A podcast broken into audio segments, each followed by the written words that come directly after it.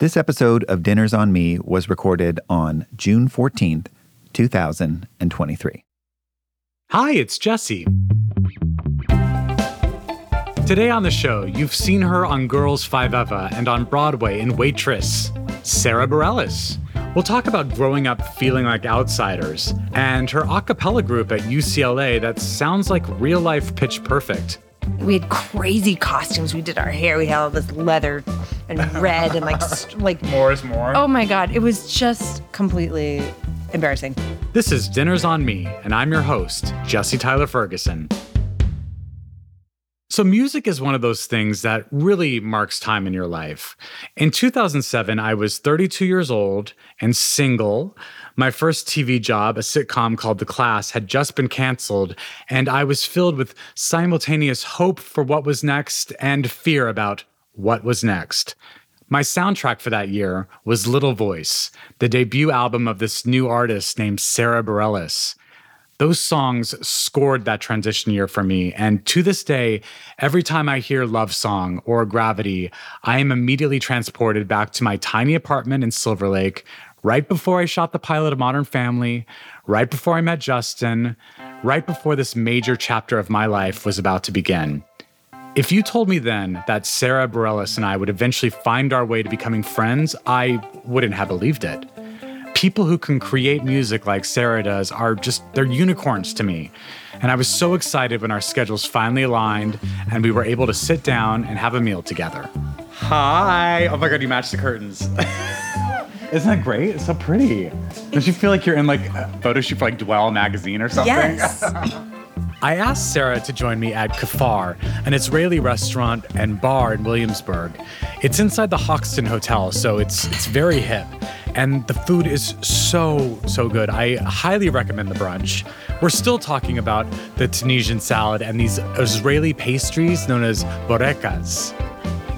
Okay, let's get to the conversation. Wait, what was your first Broadway show that you saw? Falsettos, Really? Mm-hmm. Oh, the beginning. napkins, and silverware. Are you having so much fun making this? I am show? having a really good time because I'm first of all, everyone that's been on so far is someone that I already really like and kind of know because I have like major imposter syndrome. We'll definitely talk about that. Yes, me too. Hi. Hi. you? Good, Good. How are you? Beautiful. Welcome in. Thank you. Thank you. Do you have any questions? I've got answers. Um, I've heard so I've heard some things. Yeah. Tell me if this is true. Yeah. That your these your Jerusalem bagels are Super famous. super famous. The egg and cheese is your your t- probably top seller here. I would say so. Although Yeah. like the smoked salmon is gonna be like my personal Okay. favorite. And your salads here, Huge. they're big. They're big. Yeah. Okay. I would say I've heard great things about these two: the Arabic salad Yeah. and the how do you say this? the Tunisian, Tunisian salad. salad. Mhm. It's really, really nice. I would say more so move with the Tunisian salad. Okay. And then also the tahina Caesar salad is really, really fantastic. Okay. Can you just talk about the bar- bara- how do you say this? Barakas? Barakas. Yeah, yeah, yeah. So there's just like very classic savory pastries. Let's definitely try some of these. Cool. Let's do it. And then um, I'm gonna. Do you want to do a Tunisian? Yeah, yeah, yeah. That sounds great. Yeah. I also think the, Yeah. the grilled cheese sounded delicious. Let's delicious. do it, let's do then it. we could even try. Why don't we try like the avocado? Yeah, let's do it. Fantastic. Perfect. Is that too much food? No, no, honestly, I think it'll be perfect okay? for the both No, of we're you. fine. Okay. Sounds good. I'm gonna get those rolling for you. Thank if you need you. anything else, you let me know, okay? Great. Thank you. Thank you. The last time I saw you was just a few days ago on the carpet of your Tribeca. One of the most iconic photos I think we're gonna end up with from that okay, night. so let's talk about this. So, Sara, many people already know this, wrote this musical Waitress. A few nights ago, a live capture of the stage production premiered at the Tribeca Film Festival. Sara invited me to come. I was thrilled to be there. And so I'm on the red carpet and I get pulled into this group shot with the entire creative team of Waitress. and just so people know, it's one of the first It's the first all All cre- all female department heads of a creative team of a Broadway musical. Right, right, right, right. And so I'm being pulled into this group of powerhouse women, and there's a, and I'm like, I've never been in the show. I am a consumer of the show. I've seen it five times, but I'm not a part of the show. I should not be in this photo. I was begging funny. to leave, and Sara was like holding on to me and forcing me to be, which I was thrilled about because I'm fans of all of these women. But I was like, one of these things is not like the other, and it's me. It was really funny. But um, the the first time I met you in person was when we were both at the opening of She Loves Me, which was the same Uh-huh. Oh, yeah. season as me doing Fully Committed and you doing Waitress. Yep. You were not in Waitress at that time. You were you had just written the show. Just you had just written the I show. just shout it out. you were the composer uh, and lyricist, right? Did you write the lyrics as well? Mm-hmm. yeah. Um, and Jessie wrote the book. Yes. And I remember coming up to you at the opening night of She Loves Me and introducing myself, and you were just so warm and effusive and like generous. And you didn't know me from Adam, but like I- you were Right. I was very unfamiliar with your work. I'm not a fan at all and was acting warm. Right, yeah, yeah, mean, Yeah. you did a very good job at it. I was like, oh, she's a really good actress. so, like, the world of Waitress is sort of like where we became friends, I think. You had played the role on Broadway, but you were able to be part of the live capture and play the role of Jenna, Mm-hmm. the, the lead in this live capture. Opposite of, I didn't know this at the time, the guy who played your husband is your fiance. Yes, that's I Joe did not know that. Oh, I did not know didn't? that that was Joe. Yeah. You've talked about Joe. I Yeah. didn't know that that was Joe Yeah, that's Joe. talk to me about like what that night was for you sitting in that audience full of uber fans It just was so special. And I felt like getting acknowledged by Tribeca, which is also Yeah. this very prestigious, iconic New York film, you know, institution institution to to be acknowledged in that way as a a musical in the theater community and then mm-hmm. to do this really cool kind of like converging of these industries and ending up in Times Square Yeah. with this this simulcast. I mean, it was wild. It just felt like we eventized Yeah. this moment in such a special way that if nothing else, I mean, the hope is that we've that we find a home on a streamer, right? Like Sure. that, you know, that that we can bring this show to more people. Yeah. But if nothing else ever happened, I feel full. I feel like that night was I wouldn't change anything. I loved it. I will never forget how special that was and I'm so proud of the film and yeah, it was just really amazing. Alright, guys, sorry to interrupt. That's okay. Just gonna jump in here. This is our breakfast scene platter. So we've got all three for you. That's gonna be the osen potato, the feta, and olive, and then we have the brown butter and artichoke. It's gonna be our house-made tahina, some Yemenite pickles, a hard-boiled egg with a little bit of squig on top, and then we have it's like a tomato and onion like salad on top of some squig as well. So kind of enjoy, dig in. We're gonna start you off with that. do you just do you Yeah, you can dip. You can you just put eat different all things on different things Like, have a little bit of fun and enjoy. sometimes when there's too many options like this i do get overwhelmed like but am i doing it right you know like no it's, it's gonna all Just end up gonna in the be same right. place i'm just gonna rip it yeah, whatever. you started off doing musical theater in high school was it younger than that? My first one was um, a show called Quilters. Do you know Quilters? yes i know quilters yeah I was um, one of the two young girls in that show. Uh-huh. And I was in that show with my sister. And then Right. Uh-huh. I did Charlotte's Web, and I did um, Little Shop of Horrors. I did that in high school. yeah yeah yeah I did the Mystery of Edwin Drood.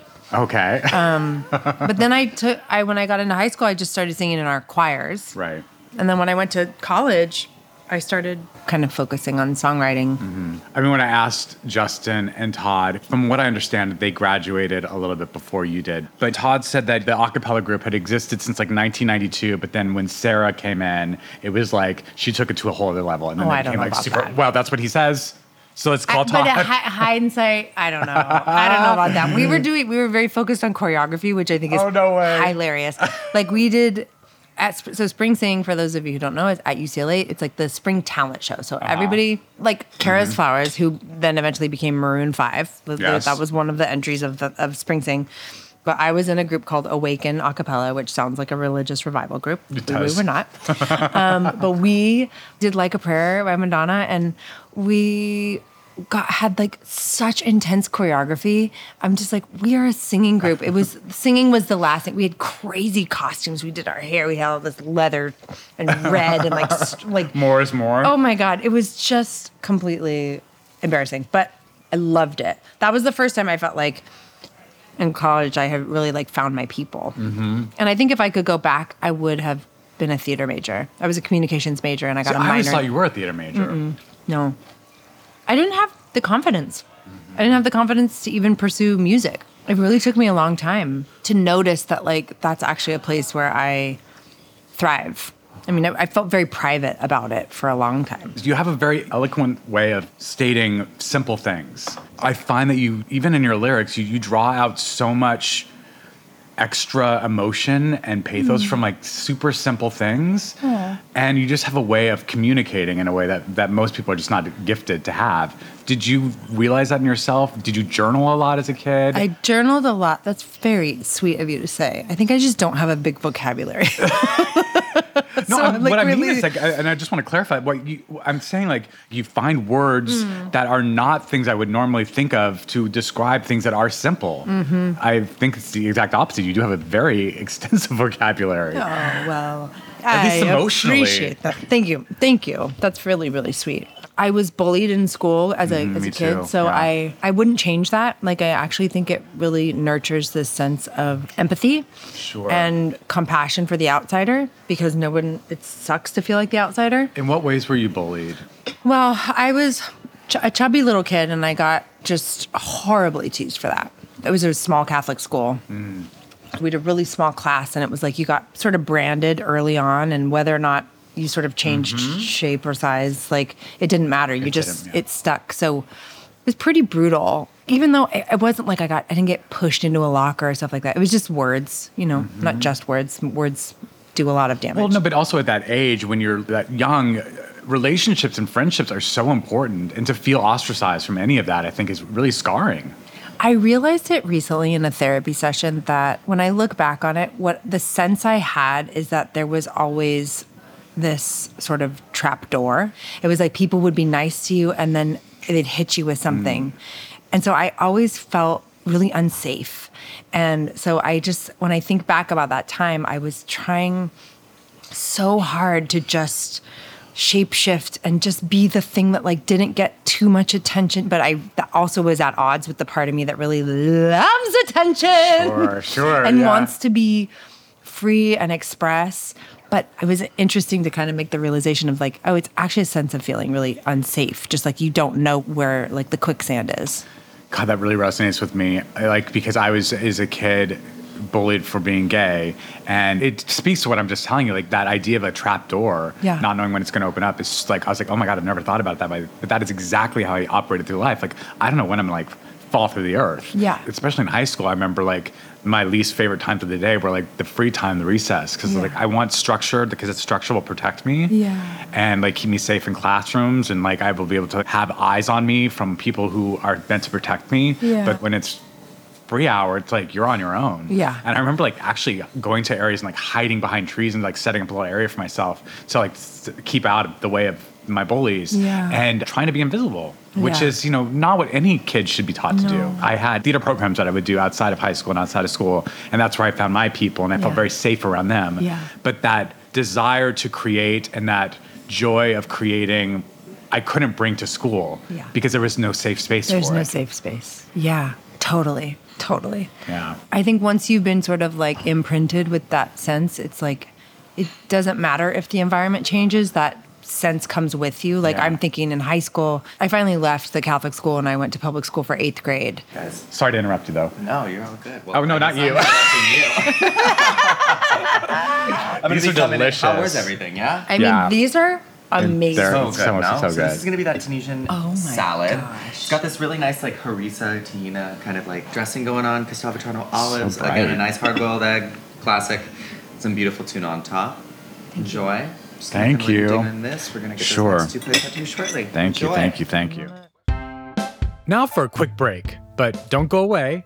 When we come back, I'll talk to Sara about her early days performing in Los Angeles, her big break with Maroon 5, and how we never really stopped wanting to please our parents. Okay, be right back.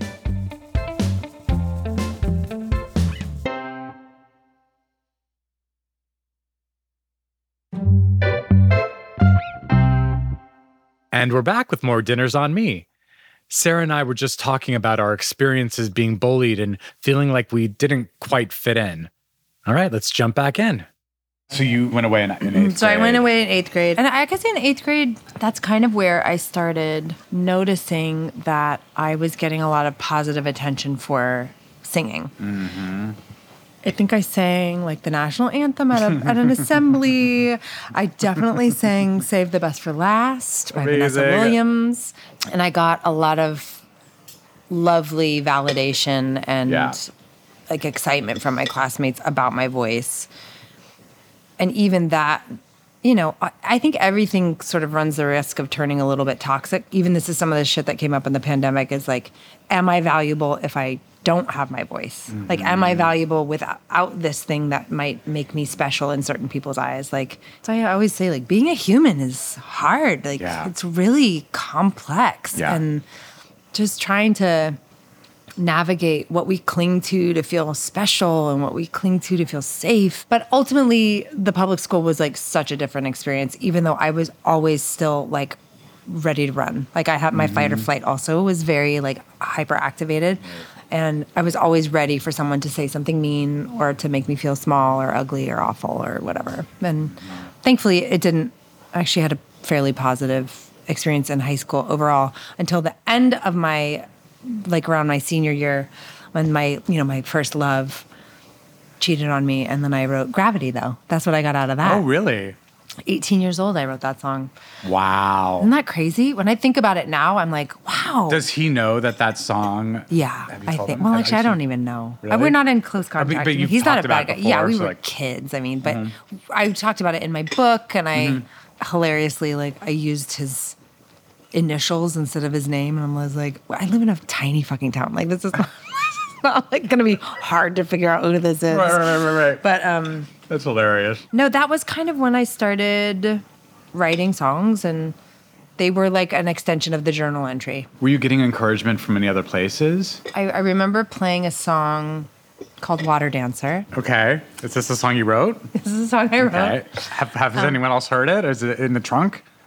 I don't. I think it needs to stay in the trunk. I was listening to a lot of Tori mm-hmm. Amos at the time, and I was trying to figure out how to be mm-hmm. like intense and mm-hmm. profound in a way that was really Tell me the name of the song again. Water Dancer. I feel like one of the lyrics was the songs are all written by drowning water dancers, so they all stop making sense at some point. Songs are all written by drowning water dancers. They stop making sense at some. I imagine I meant like so when they die, when they stop, so you, the songs stop making. I don't even know what I meant. I don't even know what I meant by that song. I mean, so it's somewhat profound. Is it? I Is don't that know. What it? Anyway, well, I played it for my high school like music class, maybe or something. Yeah. it's a foggy memory for me, but I could absolutely sense the confusion. Yeah, yeah, yeah, yeah. And then I felt very embarrassed, and so oh. then Oh. I stopped playing out in front of people for a long time, a lot of years. It's a very vulnerable thing to write a song and, yeah. and well, I mean, any sort of, I think, artistic expression. And I can only imagine at that age, and you know, you're s- singing itself. I think is such a vulnerable thing. completely trying things out for the first time Yeah. and like especially when it's something you make you Mm-hmm. know it's so intense This doesn't totally correlate with what you just said, but I think you might find it somewhat humorous. Being a musical theater fan, um, ah, yes, please try the salad. It's great. the food is amazing Isn't it great? The dressing on the salad is quite remarkable. Um, for my senior graduation, I sang "You'll Never Walk Alone" from Carousel, which is a great song for for a graduation. When you walk through a storm, keep your head up high and don't be afraid of the dark. And you know, going on to you know lives in college and like you know to, to saying goodbye to friends. It was, it was all very. That wasn't enough for me to just sing that song. I wrote a third verse. Because I wanted it to be a little longer. The song was too short for me. Of course. It was like 90 seconds. yeah yeah I needed it to be uh, 230. Yeah. Wrote a third verse. Thought that Oscar Hammerstein and Richard Rodgers song was not complete. No, it's not- not totally no, complete. they needed a Jesse Tyler Ferguson third verse. oh my god do you remember the lyrics I'm, I feel like it was bad. When you're sad and you're tired and you're the road is long. I mean, it was just like cliches, cliches, cliches. No one knew when but you're me. driving and Yeah, yeah, exactly. When, you're, when the, lights go out. I mean, there must have been some people out there who were like, mm, like their heads crocked a little bit, like, oh, I'm not sure if this was. I don't remember this verse. but none of my my classmates knew. like they weren't musical theater fans. yeah Anyway, I thought I was contributing to the canon, but who knows? i hope we get to hear that come out at some point I would. I wish I had those lyrics written down somewhere. I mean, they must be somewhere. I, i sang time after time at graduation Did you? i did classic It is classic. It's classic time after time I went to performing arts school called Wait, where did you go? the American Musical and Dramatic Academy Oh. here in New York City. Their class system, I think at the time, uh, they, they might even like say that's not how we, we did things, but like you could kind of tell that they had different groupings and the people with like the really good voices or like the really great dancers, they're kind of like the triple threats. They were all in group A. And then it went all the way down to group F. And um, the group F, it's not that they were untalented by any means, but like they were kind of like the more like quirky, like wacky people. For all of us, it seemed very clear where these groups laid and like how, and kind of like the support that was maybe put behind the people in group A was a little more. Um, Robust. yeah, robust is a great word. and I was in group D, so I was kind of in the middle. And I just remember feeling like I wasn't quite sure if like the system and the school was totally supportive of what I had to offer. Uh-huh. Um, because I wasn't a great dancer. I had an okay voice. Um, but you know, I, I kind of just did everything all right.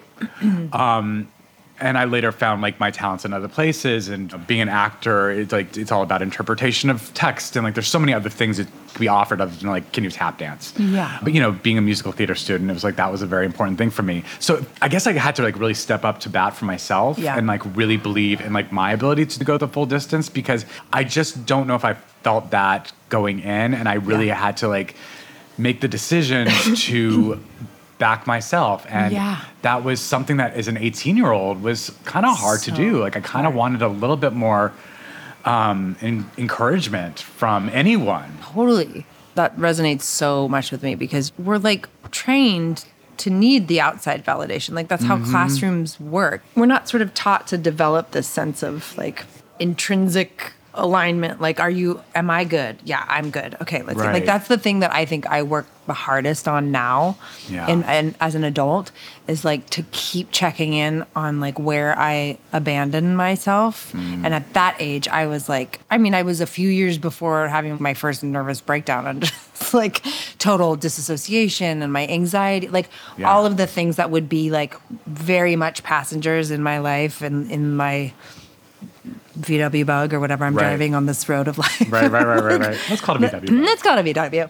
Yeah, I think it just goes such a long way when somebody like believes in you Mm-hmm. Yeah. and says, I think there's something special here. yeah I think I had more landmines than than like really great cheerleading experiences. Mm-hmm. Like I remember I started writing songs and playing shows and I always felt this tug towards making music and singing. when you said playing shows are you talking this is in, in This college is at UCLA, so I so like what was what, what did playing a show look like Playing a show time? looked like a, an open mic night at a coffee shop, Okay. or there's a kosher Chinese food named uh, a restaurant named Genghis Cohen. Okay. There's a place called Molly Malone's. I know Molly Malone's, yeah. Yeah, yeah, there's yeah. um. I mean, eventually I ended up at the Hotel Cafe, which became like very big deal yeah, really really big deal to get a booking there. Mm-hmm. yeah shoshana bean plays there a lot That's right. It's a it's an amazing Yeah. songwriter venue. I Yeah. just it's one of my absolute favorites. but at that time it was coffee houses and- coffee house. I mean, like anywhere that would have me, Right. I would play. I opened for a magician at this place in Long Beach. Like, I just like I would take any anywhere that would have me. I think that that thing you're saying about like b- betting on yourself. Like, why do you think? What was it that felt alive for you about that? Was was it just your own voice that came for out? a lot of it was just me thinking i don't know what else to do like this Uh-huh. is just like where my passion comes from like it, go, it goes back to like me finding my people Mm. in that community theater program outside of high school and like feeling so at home with them Yeah. and knowing that like i, I felt like a more complete version of myself doing that thing with these people we were terrible by the way like you know and the shows we did were awful but like i felt so good doing that Yeah. thing that i was like i don't know it seems like when you're at that age and like, okay, what's the lesson for life here? Not everyone gets the privilege of doing this, but you should be doing things that make you happy. Right. And that makes me happy. That's a conduit for me being a full version of myself. yeah. Was your family supportive? Yeah. Yeah. Oh, that's I mean, in a way that, like, you know, they, they were, when I came to New York, I think, you know, I, there was n- there was no like moment in my childhood where like, oh, this is a sign of confidence for him that he's gonna absolutely succeed in this business. Like, I was never getting like speaking roles in like the community theater. I was always like, you know, the tree in the background.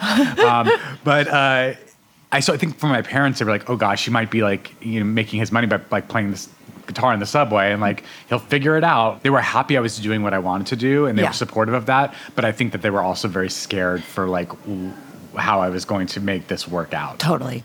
I think my family actually was, I think, very much the same way. Yeah. Like, I remember my dad coming to a show where there was maybe, I don't know, maybe 100 people there or something mm. there. And it, and it was like a big, he's like, wow, like, are they all here to see you? I'm mm-hmm. like, yeah, dad, dad. I'm like, oh, people are mm-hmm. coming to watch I've me. I have those moments with my parents still today. Me too. Me too. Mm. My my dad's yeah. He's and it's so funny. Like I can't ever come out from under that of like I just want to please my parents. Same. I don't think we ever will. no, I think that's. And I don't think our parents ever got out from that from their parents. Oh, I know. I know. It's really. Mm-hmm.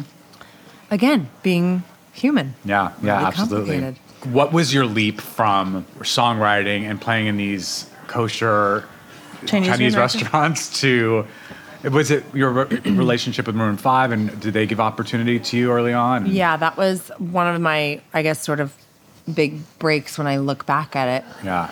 They took me on a tour. They did a two week tour of East Coast colleges. And what, what what level was their fame at this point? This Love, their, their 1st Mm-hmm. big song that broke like hard on the radio had just broken. Oh, wow. So like they'd been a They a band deal. forever and they'd been playing tons and tons of shows, but we're kind of, you know, very grassroots, making it work. Did a ton Mm-hmm. of touring, but hadn't had a big hit on the radio. And then this love took off. So I was actually I joined them on tour kind of right at the cusp of where their fame was like sort of taking on this new level and those shows were crazy. And I toured with them a handful of times and their manager started managing me. Although it's always it's never the timing you think. Like I went on tour with them for these 2 weeks and it was like a, a springtime tour and I came back just ready, you know, buckle up, Sara. Life's going to change. Everything's going to get crazy. Mm-hmm. And nothing happened for like Yeah. I don't know, eight months, nine months. And then th- their manager reached out, Jordan Feldstein, and he started working with me. And then I started doing some showcases. Now, all along this time, I was really devoted to playing shows in LA. I did a ton, I did hundreds and hundreds of these little gigs I, and, and really like built a grassroots following. And UCLA was really helpful and instrumental in that. Like the community, I played at UCLA, I played at in Yeah, Westwood. according to Todd, that's true. That is absolutely 100% true. Yeah. so I had built a little bit of a fan base there. And then I actually had a couple of songs that got featured in these like indie films. There's actually two lesbian films, Girl Play and Loving Annabelle, that were two of the films that featured, I think they both featured Gravity. So then um, my LGBTQ community came out for me. I just started feeling this kind of groundswell of interest and and really just attachment to the songs. And I was getting really this early information of every time I can share the most vulnerable thing, that's the song that, like Gravity, for example. I was in an incredible amount of pain when I wrote that song. And I was, you know, it's scary to share that. And then you realize, like, oh no, everybody's in a lot of pain. And everybody wants a way, like t- some kind of conduit to be able to feel it and to feel less alone, I think, in all of that. So I was playing hundreds of shows, started working with Jordan, and then I did some showcases for labels. And eventually, after lots of people did not want to work with me, um, finally Epic Records signed me. And then I got my first record deal. And my first record came out in 2007, same day as Katy Perry's. Yeah, this little voice came out on the same day as um, one of the boys, her giant record, and I remember having. And Katy's a friend of mine, but I just remember having this moment of like, oh wow, these two things are very different, and Very she different. was on this rocket ship.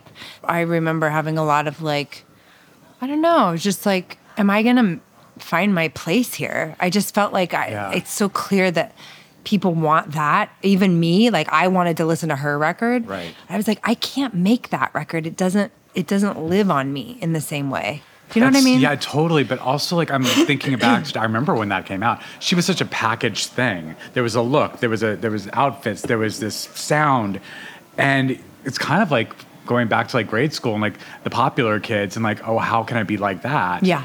And like, I'm just all I have to offer is this thing. Yeah. And it's about emotion and it's about my feelings and you know how does that compare to someone Yeah. who's you know it- Seemingly has all of these other all these other elements that I things and tricks that yeah. 100% that Yeah. totally makes so much sense to me but also something i just want to like circle back and just put a pin in is like you talking about people resonating with writing things that come from a place of pain and sadness and people needing that it's an interesting thing.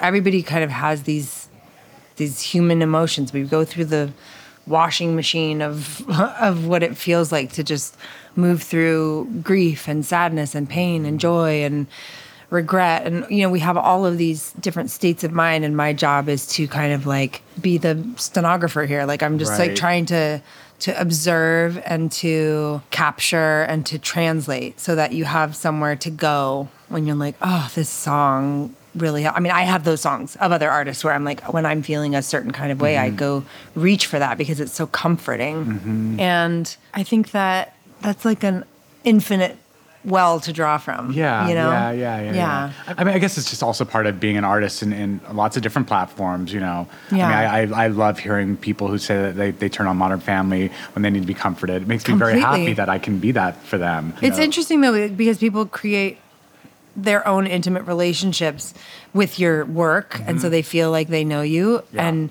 and sometimes and I'm such a like I'm very stubborn about that anyway in my life like I don't really like anybody feeling like they know me better Mm-hmm. Sure. than I know my you know what I mean Yeah. like I just think that's ridiculous It's presumptuous. yes completely and some people feel Mm-hmm. very entitled to your time and attention Extra time beyond the performance you've yeah and and you i think sometimes there's not as much of a an understanding of the amount of time the amount of bandwidth that you're already spending on Yes. preparation and um just care for what you need to do to give the the right performance Right. and sometimes you're just having a shit day Yeah. and like i was on a phone call one time on the street and i was in tears sobbing in tears and this guy like taps me on the shoulder and was like can we can i take a picture with you and i, I just thought it was so insensitive and it made me feel like you fucking asshole no i Mm-hmm. Right. can you not see that i'm Right. like completely devastated right Yeah. now and I can't remember if I said yes or no right now, but I feel like my my little people pleaser probably turned on and I was like, yeah, hold on, let me just do my Yeah. Maybe I said no, it's not a good time, but Right. it just feels like it's so insensitive to the humanity of what we do Yeah. too, that we're trying to show up as best we can. Right. And sometimes you're just having a really bad, hard day. Sure. Now for a quick break, but don't go away. When we come back, I'll talk to Sara more about her experience with anxiety, how it showed up in her relationship with her partner, Joe Tippett, and what she decided to do about it. Okay, be right back.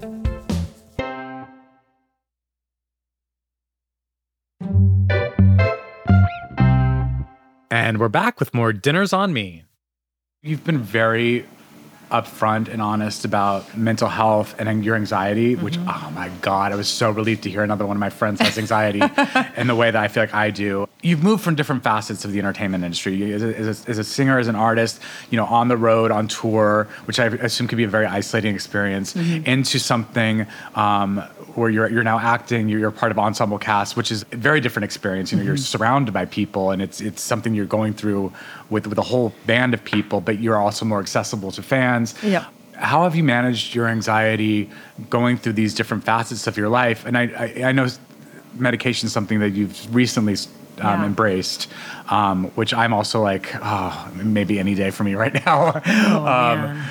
I resisted being on medication staunchly. I mean, I only started it, I guess, maybe a year and a half ago now. I felt like my fear was that it would be suppressing something rather than excavating, mm-hmm. that I would be suppressing some essential part of my being. That there mm-hmm. was some wisdom in this sadness. There was some wisdom in this depression. There's some wisdom in this anxiety that i'm not hearing yet. I'm not reading it. I'm not I, i'm i you know i'm too confused and i gotta stay you know like a dog with a fucking chew toy like i couldn't mm-hmm. i didn't want to look at it from any other perspective but i think the trick is that your brain chemistry can get destabilized. Yeah. And then you're no longer operating at a capacity in which you have the space or the bandwidth to really sit and work on okay, what is being triggered right now? Why am I having this reaction to this degree? Why can I not let go of this thing? I'm having obsessive thoughts. I'm, um, I mean, for me, my anxiety would manifest es- especially acutely in my relationship with Joe. Mm. And I was convinced that I had to leave the relationship. Mm. And it was very scary because it didn't feel true. Like I was having this like Like self-destructive. completely. I was I was having this very like bifurcated sense of myself. Like there was and I I started to feel like a little bit crazy God, where I'm just so like relatable. I'm just like, I don't know. I can't trust my own opinion because what feels really like, oh, my knowing is telling me this thing. But there was another part of me that was like, I didn't quite trust it. It felt like like a like a separate Sara operating outside of Sara. A little bit, yeah. And I mean, this, I'm, I'm not a doctor and I'm not a psychiatrist, but it reminded me of these disassociative thoughts where you sort of just feel like you're a little bit outside yourself, watching Yeah. yourself move through your life. And that, the first time I went through that, I was just out of college. I had like a real hard time getting to the end of the runway of being in school and then not knowing what came next, you know, the quote unquote open road, I found to be just absolutely terrifying. I couldn't manage the thought of like, I just have to like be alive now. I have to be just like go through day after day after day. It just felt like oppressive and miserable and terrifying. I'm an adult. I'm in charge of myself. What does that even mean? yeah. And then, yeah, it would come and go in waves. And what I have learned about myself, and I just, when we, we just moved to Brooklyn, and I just had another little twinge of anxiety and a, a new discovery for me, which is always in tandem with medication, meditation, Yes. and therapy. Those are mm-hmm. my three like main tenets of Yeah. management for my mental health at Yeah. this at this moment in time. Sure. I realized that my anxiety spikes when I'm not speaking truth. When I'm doing a little bit of like this abandoning of myself that I call it or I've People heard someone else pleasing, maybe? the people pleasing and especially with Joe when we're in a tough spot moving is very disruptive oh, obviously oh, it's one of the hardest things to go through and to go through as a couple. Oh my gosh, it was Yeah. so intense. And it was really like, I didn't particularly love how either one of us showed up in that time. And then I just wasn't saying what was really on my heart. Mm-hmm. And then I started like going away from myself. I could feel myself kind of like disappearing and, and the anxiety kind of started to move in. But the great news is that I'm a little bit more aware of those Triggers. triggers now. And so we kind of nipped it in the bud. But that's a very uncomfortable and really, really common Right. experience. Yeah. I think I used to feel a lot of shame about it. I was so angry at myself for not being happy. I, Well, and you I know, talked about this with Kristen, and like, you know, th- there's this expectation of, you know, I, you you have a great career, you have a great life, you you you, you have a, a partner, you have a wonderful home, Right. you have a great dog. Like, Yeah. what, like, why? What do you have to be sad about? And there is that guilt of like, but I am feeling out of control with my emotions, and that's valid. Yeah. because it's it's more than just these things. There's, Totally. we're, we're all so much more complicated than Yeah. those things. All of us. Yeah. I Yes, also think a lot about like how we show up in these relationships, and they can be romantic relationships or friendships or whatever. Like a, a recent kind of thought for me is that I don't want to be like performing the role of sister, Yes. performing the role of daughter. Perform like I am really trying to show up wholeheartedly mm-hmm. and wholeheartedly sometimes means brokenheartedly sometimes means angrily sometimes means whatever it is you know fill in the blank but just to actually show up with what's true and trust that like the intimacy like the actual real connection that i know that i mm-hmm. crave is only born out of that there's nothing good that comes out of me pretending like i'm happy for a fucking weekend so i don't disrupt any joy for somebody else i'm just like and then i really wasn't in the room Right. if i'm showing up and i'm really in despair I- I have to trust that like my partner, my friends want to sit with me in that at Yeah. least for a, a minute. You know, we don't have to live there the whole time, Right. But at least to like not deny that that part of you also exists and Yeah. is lovable, like you said. Yeah. I think that's so beautiful. Yeah, for sure. You know, so much of my anxiety arose after the success of Modern Family Mm. and just feeling like I was in a bubble and like I was, you know, on display and I, can't I, I, I can't go this place, that place. For you, like knowing that you had this anxiety and um, we're, you know, maybe not managing it early on, but are managing it now, just moving into a world, in- into a realm where you were then not just in control of like, okay, I'm, I'm creating these songs and I'm, I'm giving them to you, but now I'm like an actress. I'm, I'm performing on stage or I'm doing a, a TV show. And like, has that shifted anything for you as far as your anxiety and kind of your the expectations of the industry on you? I mean, like I always felt trepidatious about fame. I always was a little scared of it, to be honest. I kind of think I sensed I'm not really that well suited for it. Like I don't. I feel a lot of. um it's that pressure to perform and not Yeah. disappoint anybody all the time, and I haven't enough of that shit. And um, I didn't like the idea of a loss of privacy.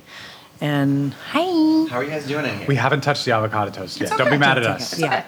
I've really just been giving you all the space that you need. Um, Thank just gonna get this out of your way. Can I give you anything else? Um, You're just kind of working slowly. I think I'm good. Beautiful. Yeah, Oh, could I, will have a try little avocado. coffee though? A little Ooh, coffee. I'll have some coffee. Drip, espresso. How do you like it? I'll do a drip with a little milk. Beautiful. I Whole would milk okay do- for you? Whole milk. Hold on, it's good. Sounds good. Can I do an americano with some steamed oat milk if you have Yeah, it? I Thank got you. I'll be Thank right you. back. Thank you. No problem. Like when I signed my record deal, I bawled. I, I went to my lawyer's office. I signed the paperwork. I walked back into my little apartment on 14th Street in Santa Monica, and I sat on my coffee table and I cried my eyes out. And I felt like it's over. I've give, I've sold my oh soul. my I've sold, I was like so terrified. And when I think back, it's the same theme over and over again. I'm 43 now. 42, 43. I'm 43. God, you re- people really do like start. I, start to lose track I of my round age. Up. I, I said 48 the other day, and Jess was like, "You're not 48 yet." I'm like, "Well, I'm close. It's like October. Let's just call it 48. I'm 43. I'm Somewhere in our 40s." But like that idea that the fear of anything is that I won't be able to handle it. I think it's actually about like I don't trust myself mm. enough to like be able to move into whatever it is, difficult situation, fill in the blank. I don't have enough trust in myself that I will be able to handle it. And that is the thing that I have been building for all these years and continue to really work on building is that I am my home everywhere I go. And I can go into a party I hate, I can go into a press conference, I can go into a Broadway show, I can go into a TV station.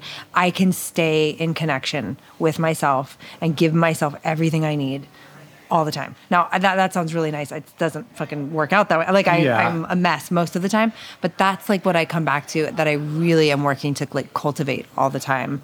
Yeah. And because I do think the anxiety, especially in our industry, we're just it's so fragile that balance mm-hmm. because there's so much scrutiny and so much attention and so much nitpicking and so much I mean, I think about this as a woman who's aging. I mean, I'm sure everybody thinks about this stuff, but my physical being is on display. And I'm someone who, at least for this moment, is choosing to just age naturally. I'm not doing anything to my face, I'm not doing anything to my body. I'm just really trying to love what I am, Yeah. what I already am. And Yeah. it's imperfect and it hurts to be in front of people sometimes. And it, is like feels very vulnerable and scary and but I'm really trying and at least for today it's like that the dress I wore at the Tonys I, I wrote this on my, I saw my your Instagram. Yeah, yeah. I wasn't I went to this fitting and this dress I fucking love this dress. It's dress gorgeous. it's beautiful it's this beautiful couture I've never worn anything like it. Like I have always really played it safe, and some of this is like res- residue from being a little kid who got made fun of all the time Right. for my body. And but I thought this dress was so beautiful. It had a totally open back. Yeah. And I tried it on and I looked at myself from the back and I was like, oh, you can see like rolls on my back, like my, my back fat or whatever. And I just I was like, I think I should I should probably cover that up. I should really cover that up. And then chose a different dress, totally on the path to wearing something else where I would feel safe and covered and not stick out. Right. And thankfully, Joe Tippett, my partner, is so he's so attuned to me in in just the right ways. I mean, we have a lot of issues too, but like he- Yeah, in well, some way, every couple does. But like he is so he's so special in this way. And he's like, wear the fucking dress. Wear the dress. You Yeah. deserve to wear a dress like this. You look beautiful. And like, it made it reminded me of like I'm someone who's trying to put my money where my mouth is. Yeah. And be like, I want as women, especially, but as everybody, I want us to feel safe in ourselves, mm-hmm. that we can go. I don't want to deny myself something that I think will bring me joy because I'm afraid of what someone will say. Right, that right. seems so crazy. Right. That seems so juvenile now when I think about it. I'm like, fucking. I'm, I've worked my ass off. I've built this beautiful. I'm a grown woman in my 40s. I built this beautiful career that Yeah. I've worked my ass off for. I want to celebrate in this gorgeous dress. Yeah. Bye. Yeah. See you at the party. Yeah. You know what I mean? Like, Yeah. so I was really glad that I, but I felt like, oh, I'm, I'm challenging myself a little bit, and I wasn't without self consciousness all night. You know, I thought about it, and Sure. I was, like, doing you it don't just turn that off. It's Yeah. not a faucet. No. I mean, it, you look stunning. It- Oh, thank was- you. I just I had the best time. I, Yeah. I so enjoyed.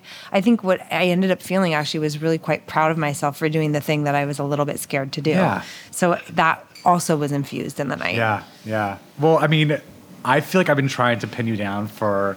We had lunch together. The last time I sat down to have a meal with you was before we went to go see Shoshana Bean and Waitress together. Oh yeah, that's right. That's right. Shoshana Bean is a good friend of both of ours. Um, and we went out to lunch and then we went uptown to go see her. And you did not sit with us. Like, I'm not going to watch the show again. Like, you watched from like the back of the house Yeah, and like roaming around. Yep. Um, but that was the last time I got to sit down with you, and I was I've been hungry for more Sara Bareilles this time. So More, I was more, like, more. you know what? I'm gonna start a podcast. Just to call it dinners. to dinners on me, just to have Sara say yes. That's so sweet of you. Thank you. Thank you for doing this. Oh my gosh, it's my pleasure. And I got to feed you. no, I'm delicious this food. was delicious. Yeah. We'll definitely come back. Absolutely. Next time on Dinners on Me, the creative culinary marvel that is Roy Choi. We'll talk about the rise of Kogi and what it was like when a series of his restaurants closed in close succession and wandering Hollywood Boulevard as a teenager. And if you don't want to wait until next week to listen, you can download that episode right now by subscribing to Dinners on Me Plus. As a subscriber, you not only get access to new episodes one week early, you'll also be able to listen to them completely ad free. Just click try free at the top of the Dinners on Me show page on Apple Podcasts to start your free trial today. Dinners on Me is a production of Neon Hum Media, Sony Music Entertainment, and a kid named Beckett Productions. It's hosted by yours truly. It's executive produced by me and Jonathan Hirsch. Our showrunner is Joanna Clay. Chloe Chobel is our associate producer. Sam Bear engineered this episode. Hansdale Hsu composed our theme music. Our head of production is Sammy Allison. Special thanks to Alexis Martinez and Justin Makita. I'm Jesse Tyler Ferguson. Join me next week.